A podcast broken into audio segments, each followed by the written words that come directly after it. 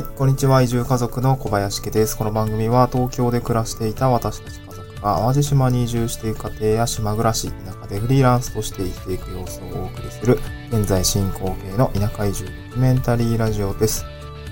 えっと、今日のトークテーマなんですけれども、えっと、初マスコミ対応地域おこし協力隊の着任セレモニーをしてきた話というような内容でお送りをしていきたいと思います。えーとですね、まあ、昨日なんですけど、まあ、コロナの影響で延期延期ってなっていたですね。あの、私が着任した自治体の、うんと、なんてですかね、地域おこし協力隊、着任しましたよーのセレモニーをしてきました。まあ、人数はそんなに多くないんで、えーと、まあ、こじんまりとしてきたんですけれども、えーと、市長さんとか、えーと、まあ、各メディアの方々を招いて、まあ、市としてはまあ発表みたいな感じだったと思うんですけども、まあ、そういうのをですね、セレモニーとして一応やりました。はい。まあ、なんかあの、よく、記者、なんだろう、あの、スポンサーとかがついてるような記者会見だとなんかその、えっと、後ろにいっぱいこう、なんかロゴマークとかいっぱいなんか、しま、しましまじゃないっていう、なん、なんて言うんだろう。あの、後ろになんか、ポスターでもないしな、なんて言うんだろうな。なんかそういう、そ、そういう場所ですね。すいません。伝わらなかったらすいませんなんですけど、そういう場所があったりとか、まあ、そこでこう写真をパシャパシャ撮ったりとか、まあそういうのがありました。で流れとしては、えっ、ー、と、まあ始めますっていう、まあ、えー、まあ、なんていうんですかね、開会、開会の宣言みたいなやつがあって、えっ、ー、と、まあ、しょ、えー委託、業務委託、フリーランス型で地域おこし協力隊やってるんですけれども、まあ、その市の地域おこしの業務をあなたに委託しますよっていう、まあ、えー、紙ですね。委託状みたいな。委嘱状っていうんですけども、を、まあ、えっと、市長から受け取るっていう、まあ、パフォーマンスですよね。みたいのを、まあ、あやって、まあ、すごいフラッシュ焚かれて、なんか目がチカチカしたんですけど、えっと、そういうようなやつをやりました。で、その後、なんか例年はそれでおしまい、まあそれでメディアとの質疑応答に移っておしまいみたいだったんですけど、なんか今回からなのかな今回から、えっと、思考、まあ担当者の方が、まあいろいろ考えた結果ですね、思考をこら、思考を変えて、なんか自己 ピーアール をやりましょうみたいな時間がさんじゅっぷんぐらい取られたんですね。うん、で、私は、えっと、うんと、なんて言うんだろうな。えっとですね、地域と、まあ、ズームで、こう、やりとりをしながら、えっとですね、まあ、限界集落の部分、なんだろう、限界集落の部分が伝わるように、えっとですね、発表会見場所から、えー、実際に現地の方にですね、あの、ちょっと担当の方が何人か行って、ズームで繋いで住民の方と一緒にこう、えリモートで話をしながら、まあ、こんな場所でやっていくんです、とか、えっと、住人の方からですね、あのー、小林くん期待してますよ、みたいな話をですね、いただいて私がコメントに返すとか、まあ、そういうものをやったりとか、あと私の方で今取り組んでいる内容ですね、あの、Google ストリートビューの部分は少し形になってきているので、えー、それをですね、少しプレゼン形式で、まあ、発表すると、そういうようなことをやりました。うん、で、その後、と、まあ、発表が終わった後ですね、まあ、発表の内容で、まあ、私の人となりというか何をやってきたのか、何が得意でみたいなところが、えー、を伝える場面が、まあ、終わった後は、その後は、えっと、各メディアの方々から、えー、質疑応答をいただいて私たちが答えるというような感じになりました。うん、結構最初緊張したんですけど、ね、なんかまあ、まあまあ、そんな最初だけって感じですね。うん。賞状もらった後は結構普通にプレゼンしたりとか、別に仕事でやってるようなことをやっていただけなので、そんなに、えー、緊張はしなかったんですけど、まあ、ただ、えっと、今まで私って、えっと、お客さんに向けて、こう、システムのプレゼン資料だったり、まあ、打ち合わせみたいな感じで、そんなに、こう、形式ばった形ではなくて、こう、結構密に、えー、っと、フラン、フラットな感じで、こう、会議をやるとか話すっていうのはやってたんですけど、なかなか、こう、仰々しく、えー、っと、これについてどう思いますかみたいな。えー、な、なんでこんな限界集落に移住してきたんですかみたいな。される機会ってまあなかったんで、少し緊張、あのその部分は緊張したんですけど、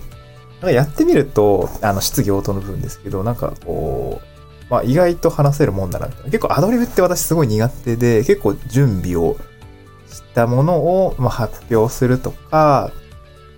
なんかそういう話は比較的できるんですけど、アドリブって結構苦手で、あんま反射神経ないので、あの話すってのなかなか難しかったんですけど、まあ、話し方自体はね、こういうふうに今、まあ、いちがつぐらいからラジオですね、このスタンド エフエム ずっとやっていたこともあってか、意外と言葉出てくるなっていう感じがですね、あのー、なんかやって、このラジオやっててよかったなっていう感じなんですけど、はい、えっとですね、まあなんか言葉に詰まることなく、あの、ちゃんと話せたかなっていうところで、なんかこのスタンド エフエム の話す力っていうところが、あの、生きたなっていうところで、なんかやっててよかったなっていう感じですね。はい、まあ話す練習に、このスタンド エフエム がなっているというような感じですね。はい。で、今日何の話だったかっていうと、まあ私がやって、えっと、普通に着任セレモニーしてきたよって話と合わせて、えっと、地域おこし協力隊これからされる方向けの少しアドバイスというか、なんかこんなことを言ってましたよっていうところをですね、ちょっとシェアしたくて、で、協力隊はそのメディアを味方につけて立ち回るっていうことをなんか強く勧められました。これは、えっと、市のご担当者、長年やられている方とか、あとメディアの方も多分付き合いが長いんでしょうね。えーまあ、今回はどんな協力隊の人が来たんだろうみたいな形で、えー、いろいろ話を聞かれたんですけども、まあ、今後多分長い付き合いに な, ろなるだろうから、あの、何でも、えっと、言ってね、みたいな話で、あの、あの、なんていうか、優しくご担当の方から、あの、まあ、名刺交換したりですね、まあ、そういうコネクションみたいのを、まあ、作っていただけました。で、地域おこし協力隊って、うーんと、ブラン、まあ、これ、えっと、地域おこし協力隊の、えー、初任者研修でも同じことを言っていて、ああ、じゃあやっぱりみんなそう思ってるんだって、すごく共感というか、あの、あ、そうなんだって、あの、なうんと安心、安心というか、なんていうんですかね、感じたところではあるんですけど、この地域おこし協力隊っていうのは、まあ、ある種こう、何かするってなった時の、冠になるというか、うーん、なんていうんですかね、ブランドになるというか、なんかその、目立つみたいなんですよね。こう地域をあのた、ただ単純に移住してきた人が何かやるっていうよりも、地域おこし協力隊の人が、えー、なんかやってるみたいの方が、なんかメディア的には、えー、まあ、なんて、切り取りやすいっていう、まあ、ちょっと言葉があってるのかあれなんですけど、あの、み、目立ちやすいよっていう話をしてたんですね。で、まあ、地域おこし協力隊とか、あと学生がなんかやってるみたいのは、すごく、こう、皆さんとしても、まあ、興味があったりとか、まあ、受けがいいよみたいな話を言っていました。はい。まあ、だから、その、初任者研修では、地域おこし協力隊の方と、地域と、そして学生が一緒にやなってやったら、これはもう最強なんじゃないか、みたいなことを言ってたんですけど、あ、確かにね、みたいな、確かに言っていて、で、実際私も今、地域おこし協力隊として活動しつつ、学生ですね。との連携でことを動かしているので、なんかこの辺は、あの、そういうアドバイスに基づいてですね、なんかこう、まあ見せ方ですよね。うん、なんか、私自身の活動と学生との取り組みがですね、あの、少し見、見栄えとしてはいいものになれば、まあ地域にとっても、まあ私にとっても、まあ、あの、情報発信をするっていう私のミッション的なところはすごくいい効果が得られるのかなと思っているので、なんかそこはちょっと実験をしつつ、あの、やってみたいなと思いました。はい。なので、まあ、これから地域おこし協力隊っていうものに、まあ、やる、なろうとしている方とかってあれば、まあ、今回メディ、多分、どこの自治体とか、どこの協力隊もこのメディアと関わる部分って、多分会社員やっている頃より絶対に増えると思うので、なんかそのあたりは、まあ、こびるわけじゃないですけど、なんか使えるものは使った方がいいよっていうふうに、まあ、先輩とか、ご担当者の方とか、あとメディアの方自身もおっしゃっていたので、えー、っと、参考にしてみていただければなと思います。なんか、あ、うん、最後すごい雑談なんですけど、なんかすごいノウ、ノウハウみたいな感じじゃないですけど、なんか言ってたのは、なんか自分がイベントをやったりとか、取り組みの、まあ、目に見える成果が出た時には、なんか、えっと、もらった連絡先にとりあえずバーっとなんか流すって流してから、なんかそれで反応があったらこう取材に来てもらうみたいなことを や, やってるよって言ってたんで、あー、こっちからね、あのー、情報流すんだ、みたいな形で、ちょっと私も知らなかったので、